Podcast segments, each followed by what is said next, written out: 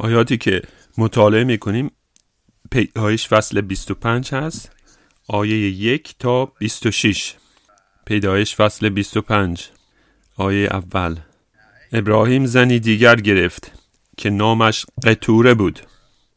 او زمران و یقشان و مدان و مدیان و یشباق و شعاه را برای ابراهیم بزاد.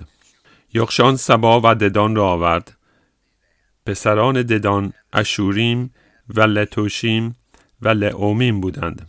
پسران مدیان افع و ایفر و خنوخ و عبیدا و الداعه بودند.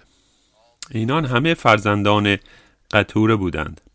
ابراهیم هر آنچه داشت به اسحاق بخشید ولی به پسران متعش هدایا داد و آنان را در زمان حیات خود از نزد پسرش اسحاق به سرزمین مشرق فرستاد. ایام زندگانی ابراهیم 175 سال بود. ابراهیم آخرین نفس خود را برکشید و در کمال کهنسالی پیر و سیر شده بمرد و به قوم خیش پیوست. پسرانش اسحاق و اسماعیل او را در غار مکفله در زمین افرون پسر سهر حیتی در مقابل ممری دفع کردند. در همان زمینی که ابراهیم از حیتیان خریده بود. آنجا ابراهیم کنار همسرش سارا دفن شد. پس از مرگ ابراهیم خدا پسرش اسحاق را برکت داد و اسحاق نزدیک به الهی رونی اقامت گزید. این از تاریخچه نسل اسماعیل پسر ابراهیم که هاجر مصری کنیز سارا برای ابراهیم بزاد. و این از نامهای پسران اسماعیل به ترتیب تولدشان. نبایوت نخوزاده اسماعیل قیدار ادبیل مسام مشماع دومه مسا هدد تیما یتور نافیش و قدمه. اینانند پسران اسماعیل و این است نامهای آنان بر حسب روستاها و اردوگاههایشان. دوازده رهبر بر حسب قبایل ایشان. ایام زندگانی اسماعیل 137 سال بود. او آخرین نفس خود را برکشیده بمرد و به قوم خیش پیوست. فرزندان او از حویله تا شور که در نزدیکی مرز مصر بر سر راه آشوره است ساکن شدند و ایشان در دشمنی با همه برادران خود میزیستند. این است تاریخچه نسل اسحاق به سر ابراهیم. ابراهیم اسحاق را آورد. اسحاق چهل ساله بود که ربکا دختر به آرامی اهل فدان آرام و خواهر لابان آرامی را به زنی گرفت. اسحاق برای همسرش نزد خداوند دعا کرد زیرا او نازا بود. خداوند دعایش را مستجاب فرمود و همسرش ربکا باردار شد. دو کودک در رحم ربکا در کشمکش بودند و ربکا گفت این چیز که بر من واقع می شود پس درباره آن از خداوند پرسید. خداوند به او گفت دو قوم در رحم تو هستند و دو ملت از بطن تو جدا خواهند شد. یکی نیرومندتر از دیگری خواهد بود و بزرگ کوچک را خدمت خواهد کرد. و چون زمان زایمان ربکا فرا رسید اینک دو قلو در رحم وی بودند. نخستین سرخفام بیرون آمد و بدنش همچون پوستینی پشمین بود. از همین رو او را ایسو نامیدند. پس از او برادرش بیرون آمد در حالی که پاشنه ایسو را به دست خود گرفته بود. از همین رو او را یعقوب نامیدند و به هنگام ولادت ایشان اسحاق شهست ساله بود. این بود کلام خدای زنده. چند مطلب رو باید یادآوری کنیم قبل از اینکه به این آیات نگاه کنیم در فصل 25 پیدایش. بیاد دارید در عهد قدیم وقتی که نویسندگان عهد قدیم مطالبی رو برای ما می نویسن مطالب بسیار عمیق الهیاتی رو به شکل داستان روایت می کنن اونا داستان سراهای بزرگی هستند و آنچه که در کتاب پیدایش می‌خونیم و خواهیم خواند این داستان ها صرفا داستان جالبی نیست که به بچه هاتون بگید. تمام اونها انجیل رو به ما درس میده.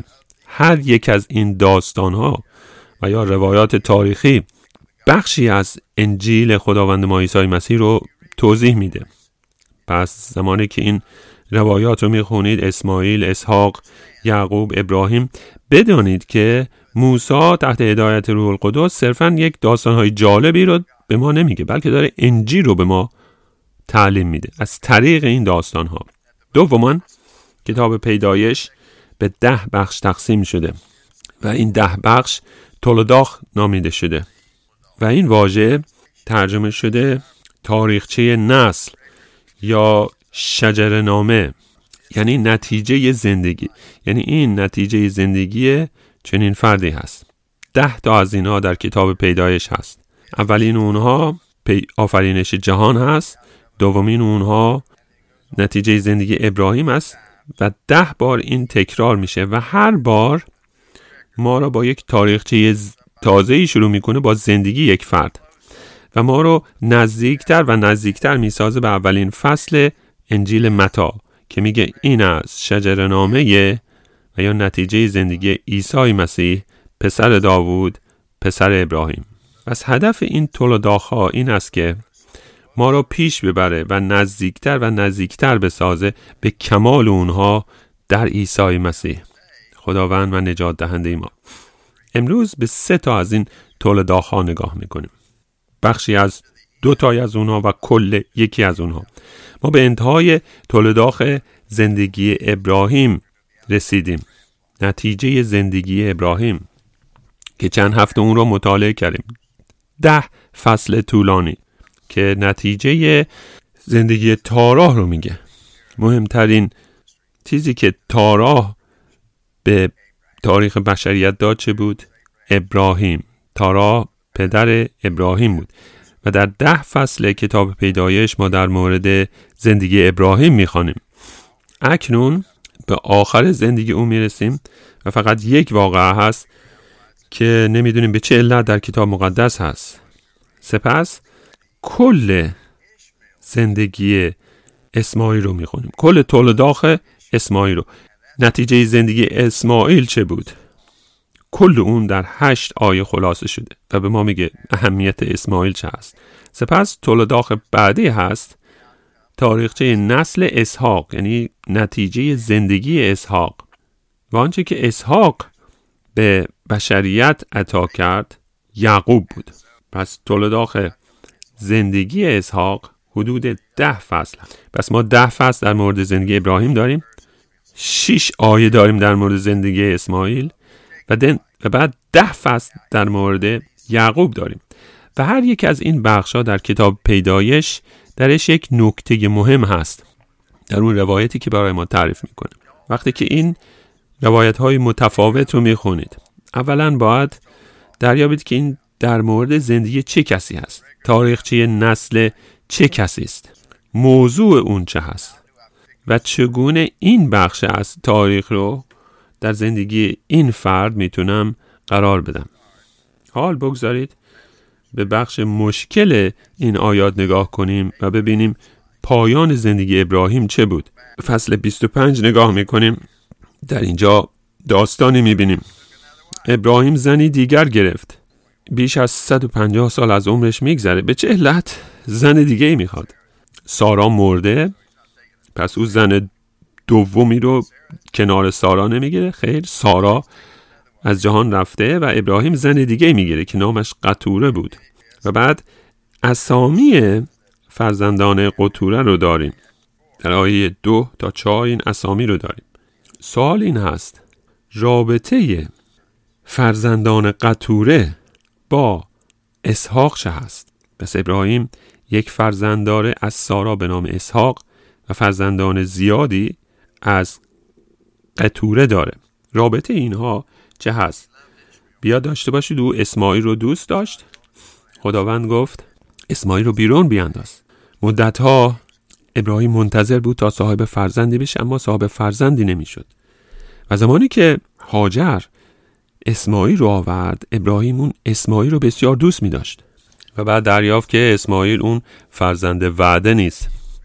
و بعد خداوند به سارا اسحاق رو میده که فرزند وعده است و خداوند به اون میگه نجات دهنده جهان یا مسیحا از طریق پیوند تو و سارا در نهایت به این جهان خواهد آمد. نه از تو و زنی دیگر. تو و سارا هستید که در نهایت جد بزرگ مسیحا خواهد و ابراهیم و سارا پدر و مادر کلیسا خونده شدند اکنون ابراهیم پیر شده سارا از جهان رفته الازر نیز به سفر طولانی رفته ابراهیم تنهاست و نیاز به همنشینی داره لذا با این زن به نام قطور ازدواج, ازدواج می‌کنه و چندین فرزند از اونها به دنیا میاد و من مطمئنم که او این فرزندانش رو بسیار دوست می داشت. حال با این فرزندان چه خواهد کرد؟ آیا اونها رو برابر با اسحاق می‌دونه؟ اسحاق بزرگ شده اما آیا ابراهیم به این بچه ها نگاه می‌کنه و میگه پسرانم من شما رو دوست دارم به همون میزانی که پسرم اسحاق رو دوست دارم و شما در نظر من با او برابر هستید و من می‌خوام هر آنچه را که دارم به همون میزان که به اسحاق می‌رسه به شما نیز برسه اگر او این کار رو می‌کرد انجیل خداوند ما عیسی مسیح رو بی اعتبار می ساخت. زیرا نکته این بخش از زندگی ابراهیم در این هست که رستگاری فقط از طریق عیسی مسیح که به ما می‌رسه و از نه راه دیگه ای او راه حقیقت و حیات هست و رستگاری انسان ها برکات عهد فقط از طریق اسحاق هست که می‌رسه. اما این پسران قطوره چی میشن؟ اگر ابراهیم با اونها دقیقا به همون شکلی رفتار میگه که با اسحاق رفتار کرده بود اونگاه این اصل اساسی انجیل رو رد کرده بود. یعنی با این کارش گویی می‌گفت که راه متفاوتی وجود داره برای دریافت برکات خدای زنده. ابراهیم چه می‌کنه با اون فرزندانش؟ آیه پنج. ولی به پسران متعهایش هدایا داد. و در آیه پنج میگه ابراهیم هر آنچه داشت به اسحاق بخشید. او متفاوت می برخوردش بین اسحاق و دیگر فرزندان. کاملا تفاوت می‌ذاره بین اسحاق و اونها او به لحاظ الهیاتی داره کاری رو انجام میده. او میگه هر آنچه را که دارم به اسحاق میدم زیرا اسحاق فرزند وعده است نه دیگر پسران. البته به اونها هم هدایایی میده. چنان که در آیه 6 خوندیم. به اونها نیز هدایایی داد. و آنان را در زمان حیات خود از نزد پسرش اسحاق به سرزمین مشرق فرستاد. ابراهیم میگه من به اونها ثروت زیادی میدم اما باید از اینجا برن. اونها به عربستان باید برن. سرزمین مشرق. زیرا تنها یک پسر وعده وجود داره. یک فرزند هست که خداوند وعده داده که جد بزرگ مسیحا خواهد بود و هیچ چیز نباید مانع اون بشه. هر آنچه که داره به اسحاق میبخشه به دیگر پسرانش هدایای گران قیمتی میده تا زمانی که زنده است و بعد اون فرزندان رو به عربستان میفرسته. زیرا ابراهیم نمی‌خواست که هیچ رابطه ای باشه بین دنیا و کلیسا. یک مطلب کوتاهی است اینجا که بایستی در مورد ابراهیم بگیم. در آیه 6 می‌خونیم به پسران متعهایش هدایا داد. اولا ابراهیم بعد از مرگ سارا با قطوره ازدواج, ازدواج کرد. به احتمال زیاد قطوره زن عقدی او بود. این وضعیت قانونی هست که در اون زمان در بین مردم رایج بود. و این نقش دومی داشت. زن اصلی ابراهیم سارا بود. اما در آیه 6 ترجمه شده که پسران متعهایش به نظر می‌رسه که ابراهیم چندین زن عقدی داشت در یک زمان. اما یک مطلبی هست که رب داره به زبان ابرانی و یه مقدار درکش بسیار سخت است. زبان ابرانی ساختار گرامری بسیار غریبی داره. واژه ابرانی که حالت جمع داره و ترجمه شده متعهایش برمیگرده به نام قطوره که اسم مفرد هست. در زبان ابرانی اون واژه معناش این هست قطوره و پسرانش که حالت جمع پیدا کرده. پس ابراهیم زنان زیادی نمی‌گیره بلکه این فرزندان از قطوره هستند و این برمیگرده به ساختار زبان عبرانی. و این فرزندان برابر با اسحاق نیستند و از چندین زن به دنیا نیومدن. آیه هفت. ایام زندگانی ابراهیم 175 سال بود. ابراهیم آخرین نفس خود را برکشید و در کمال کهنسالی پیر و سیر شده از زندگی بمرد و به قوم خیش پیوست. ابراهیم زندگی طولانی داشت و به ما گفته شده که از زندگی خودش سیر شده بود و بعد به قوم خودش پیوست یا به ملکوت آسمان رفت. به چه علت ابراهیم از زندگیش سیر شده بود بر رضایت داشت؟ چه چیزی در زندگیش بود که به اون این رضایت خاطر رو داد؟ و های ایمانی داشت مشکلات زیادی در زندگیش بود سالها منتظر فرزند بود سختی های زیادی داشت. اما چه چیزی بود که باعث شد وقتی که مرد کلام در مورد او بگه از زندگیش سیر شده بود. یوحنا فصل 8 به ما میگه که علت اون چه بود. خداوند ما عیسی مسیح میگه ای ابراهیم شاد شد تا روز مرا ببیند. ابراهیم خدای زنده و حقیقی رو میشناخت. ابراهیم خداوند عیسی مسیح رو گویی دیده بود. ابراهیم با خدای زنده مشارکت داشت. دید که همه اون وعده که خداوند داده بود به کمال رسید. علا رقم همه آزمون هایی که داشت همه گناهانی که درش بود. چون با خداوند عیسی مسیح آشنا بود و او رو می شناخت از زندگیش سیر شد. که از مطالب جالبی که در زندگی نامه چارلز هاج می خوندم که استاد دانشکده الهیات پرینستون بود در قرن, قرن 18 میلادی. ایشون چنین گفت چنان زندگی کنید که وقتی که وقت مرگ رسید تنها کاری که باید انجام بدید اینه که بمیرید. به جای وابسته نباشید. پشیمانی نداشته باشید. چنان زندگی کنید که وقتی که زمان مردنتون شد تنها کاری که باید انجام بدین اینه که بمیرید. اما اگر کسی به سن پیری برسه به تنها چیزی که براش مونده پشیمانی و ندامت هست. ندامت که فلان کار رو انجام نداد. پشیمانی که فلان کار رو انجام داد. چه افسردگی شدیدی برای او خواهد داشت. چنان زندگی کنید که در مشارکت با خداوند که وقتی زمان مردنتون شد مثل ابراهیم با رضایت خاطر بمیرید. مطلب دیگه نیست در زندگی ابراهیم هست در زمان مرگش که شما انتظارش رو ندارید. در آیه ده می‌خونیم پس از مرگ ابراهیم خدا پسرش اسحاق را برکت داد و اسحاق نیز نزدیک به لهی اقامت گزید. اما مطلبی که می‌خواستم به اون اشاره کنم آیه هشت هست.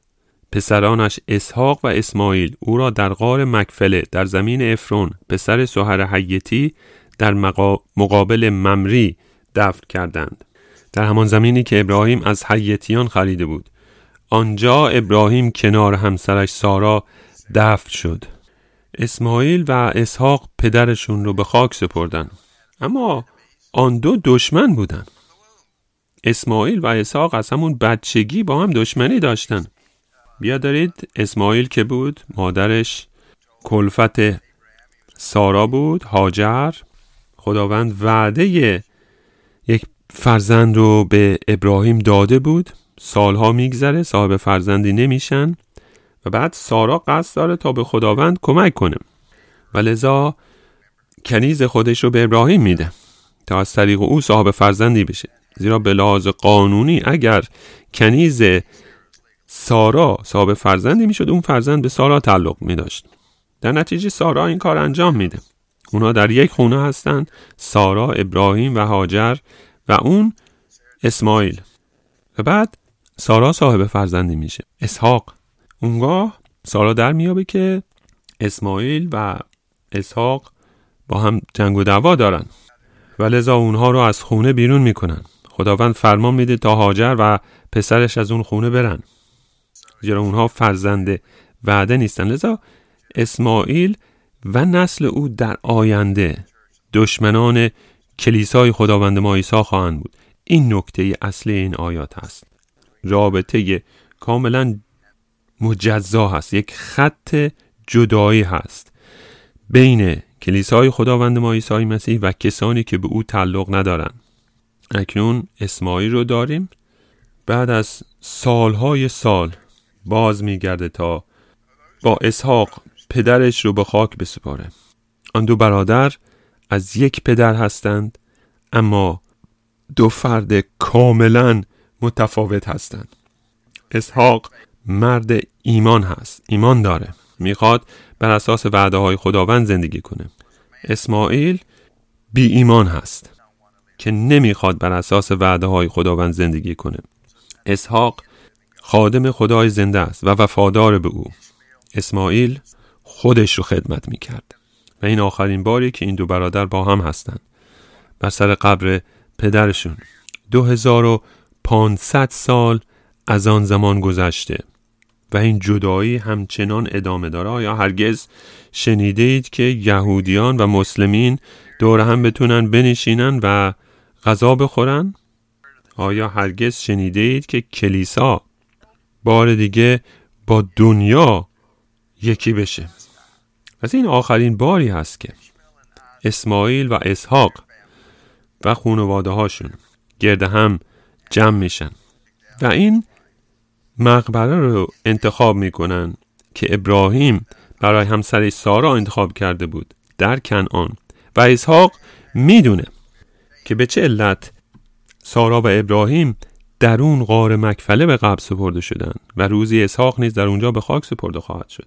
زیرا این شهادت ابراهیم و سارا بود به جهان که این سرزمین سرزمین موعوده.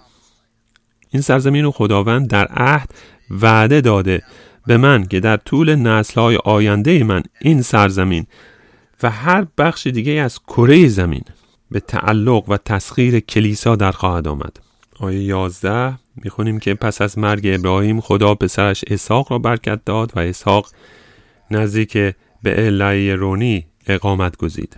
این پایان تولداخ زندگی تارا هست. ده فصل از کتاب پیدایش. و در آیه دوازده می‌رسیم به تولداخ اسماعیل تاریخچه نسل اسماعیل. آیه دوازده این است تاریخچه نسل اسماعیل. پسر ابراهیم این است نتیجه زندگی اسماعیل. این سهمیه که او داشت در تاریخ بشر. این از تاریخچه نسل اسماعیل پسر ابراهیم که هاجر مصری کنیز سارا برای ابراهیم بزاد است. و این از نامهای پسران اسماعیل به ترتیب تولدشون. و بعد اسامی رو دارید. نبایوت قیدار عدیل مسام مشما دومه مسا هدد تیما بطور نافیش قدمه. اینانند پسران اسماعیل. و این است نامهای آنان بر حسب روستاها و اردوگاه هایشان دوازده رهبر و یا دوازده پادشاه بر حسب قبایل ایشان. ایام زندگانی اسماعیل 137 سال بود و او آخرین نفس خود را برکشیده بمرد و به قوم خیش پیوست. فرزندان او از حویله تا شور که در نزدیکی مرز مصر بر سر راه آشور است ساکن شدند و ایشان در دشمنی با همه برادران خود میزیستند. بعد از اون موسی دیگه نامی از اسماعیل و نسل او بر زبان نمیاره کاملا به فراموشی سپرده میشه. این آخرین باری که راجع به اسماعیل مطلبی رو می‌خونید. کل زندگی اسماعیل به نقش مهمی که داشت در شیش آیه خلاصه میشه. به این اسامی نگاه کنید فرزندان اسماعیل. آیا این نام ها اهمیتی برای شما داره؟ جای دیگه اونها رو می‌بینید. خیر. اما به چه علت تولداخ کوتاه اسماعیل در کتاب مقدس نگاه داشته شده؟ از خودتون می‌پرسید دلیل اون چه هست؟ اهمیت تولداخ زندگی اسماعیل چه هست؟ در کتاب پیدایش. بذارید کمی فکر کنیم.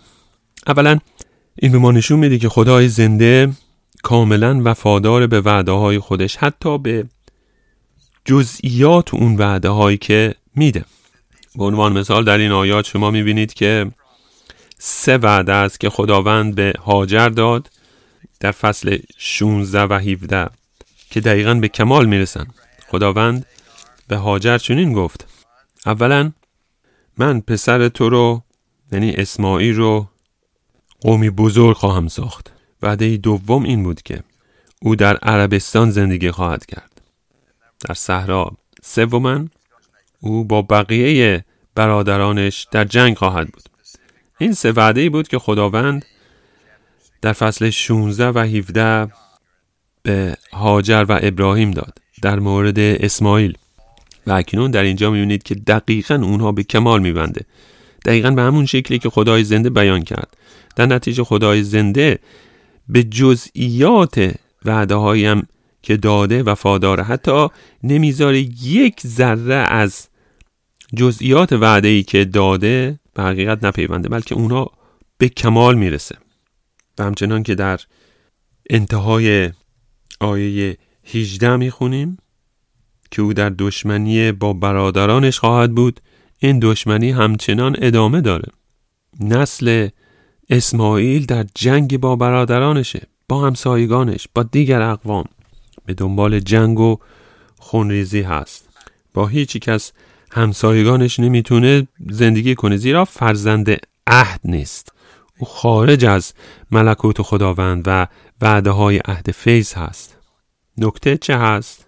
زندگی خارج از عهد با خدای زنده هیچ اهمیتی نداره. در اینجا راجع به اسماعیل می‌خونیم که دوازده پسر داشت و دوازده پادشاه و یا رهبر شدن و اقوام زیادی از اونها به این جهان اومد. و او و خانواده او هیچ اهمیتی در تاریخ بشریت و نجات انسان ها ندارن. زیرا اونها خارج از عهد هستند این مطلب بسیار مهمه. زیرا تا به امروز نیز این موضوع حقیقت داره. هرچند که دردناکه. در اینجا اگر به زندگی اسماعیل فکر کنیم اسماعیل کسی هست که پدرش ابراهیم بود.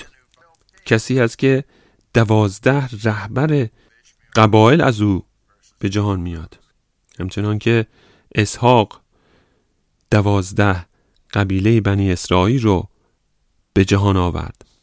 اما زندگی او کوچکترین اهمیت و معنایی نداره.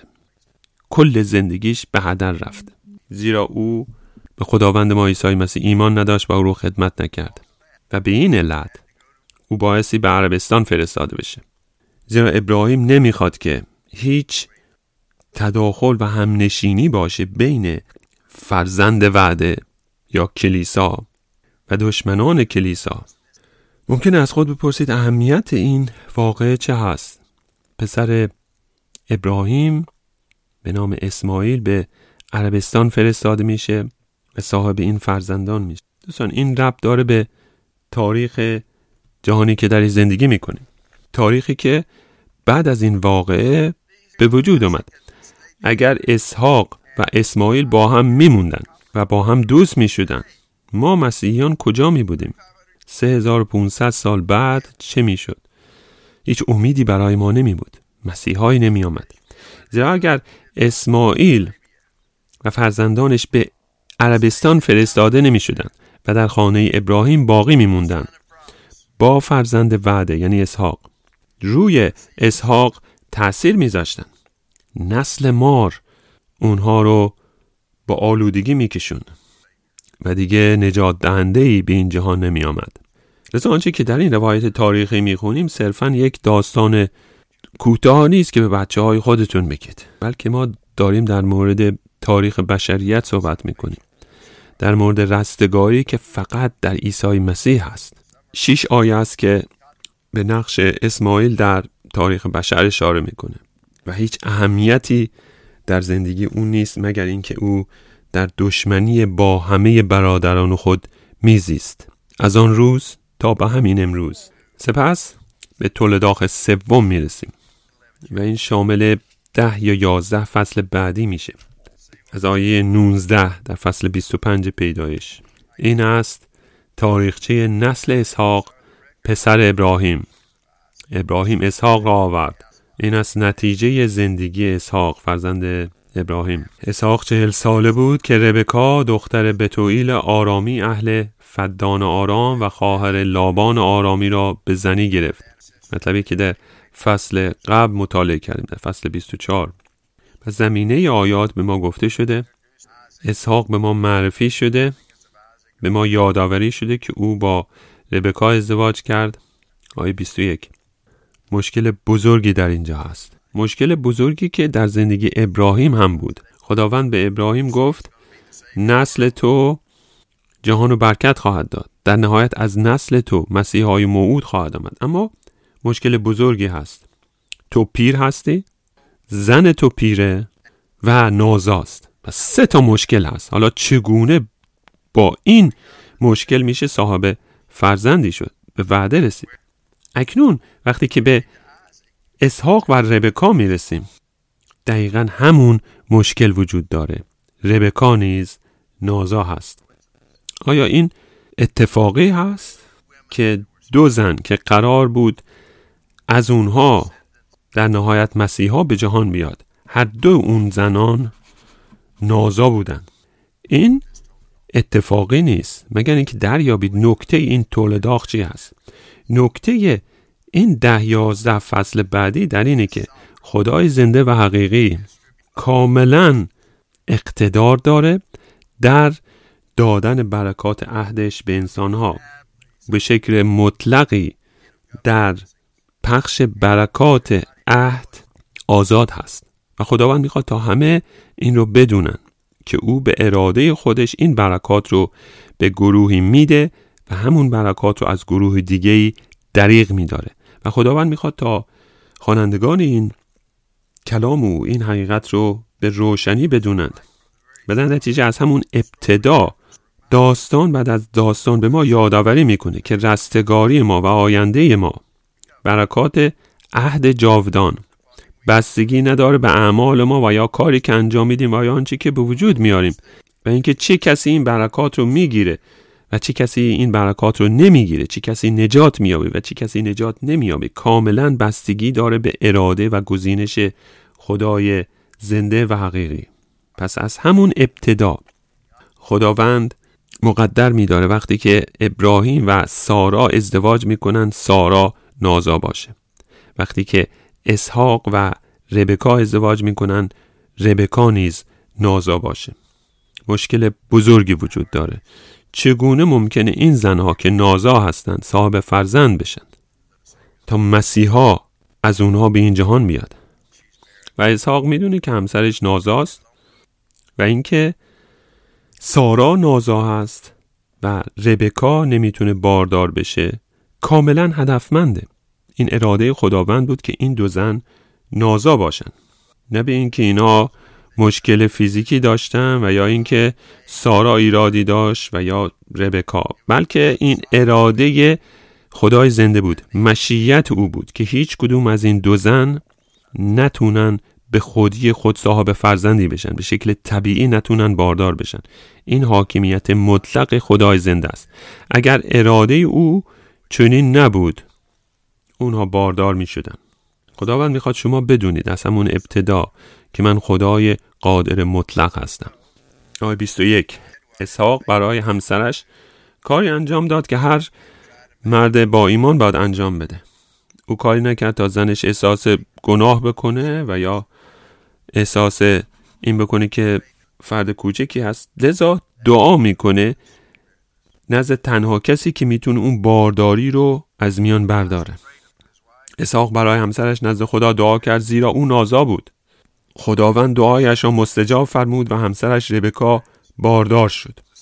اسحاق دعا می‌کنه نزد خدای زنده. زیرا خدای زنده تنها کاری کسی است که می‌تونه نازایی ربکا را از میان برداره. و چنان که قبلا نیز بیان کردیم و این آیات برش تاکید می‌کنه.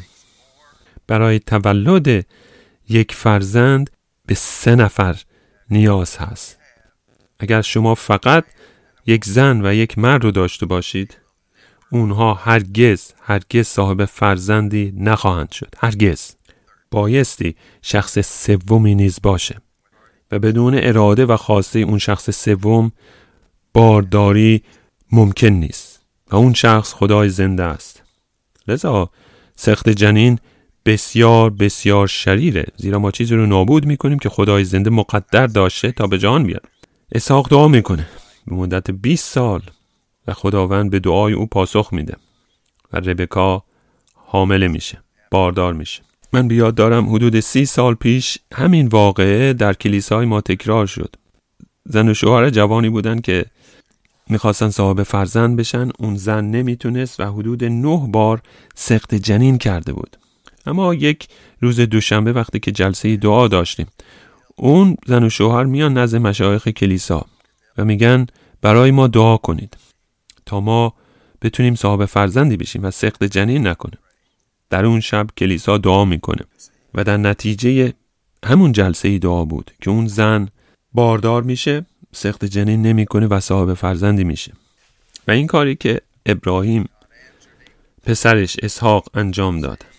اسحاق دعا می‌کنه ربکا باردار میشه و با آیه 22 می‌رسیم که بسیار اندوهبار هست. دو کودک در رحم ربکا در کشمکش بودند. واژه ابرانی اشاره داره به جنگ. گویی دارن با هم کشتی می‌گیرن. دو کودک در رحم ربکا در کشمکش بودن و ربکا می‌دونست که این یک زایمان طبیعی نیست یک مشکلی وجود داره و بعد از خودش می‌پرسه این چیز که در من واقع میشه و بعد میره دعا کنه. نزد خداوند تنها کسی که می‌دونه علتش چه هست. پس ربکا با خداوند ایمان داره و میره نزد خداوند و دعا می‌کنه. میگه خداوندا این یک زایمان طبیعی نیست. من یک مشکل بزرگی دارم. چیزی که به نظر می‌رسه بسیار دردناک هست من از این بارداری لذتی نمی‌برم. سالهاست منتظر بودم و اکنون این بارداری بسیار دردناک و پاسخهای خداوند چه هست خداوند به او گفت علتش اینه. دو قوم در رحم تو هستند. و دو ملت از بطن تو جدا خواهند شد. به این علتی که این بسیار غیر طبیعی و دردناکه. ربکا تو در رحم خودت ذریت زن و ذریت مار رو حمل می کنیم دو قوم دو ملت از بطن تو جدا خواهند شد. ربکا در رحم تو جد بزرگ مسیح هست و همچنین قومی که از مسیح نفرت داره در طول تاریخ بشریت. در رحم خودت تو بذر کلیسا و بذر دشمن کلیسا رو حمل میکن و بین این دو کشمکشه و زایمان تو طبیعی نیست. به چه علت خداوند این کار انجام داد؟ چرا در رحم یک زن از یک زن و شوهر ما دو قوم بسیار متفاوت و متضاد خواهیم داشت. چرا ربکا حامله نمیشه و یک فرزند نمیاره؟ عنوان اسحاق و بعد عیسی رو در حاملگی بعد به دنیا نمیاره. چرا به این شکله که کشمکش هست در رحم ربکا؟ گویی خداوند داره به اونا میگه من حاکمیت و اقتدارم مطلق هست. که یک فرزند دوقلو.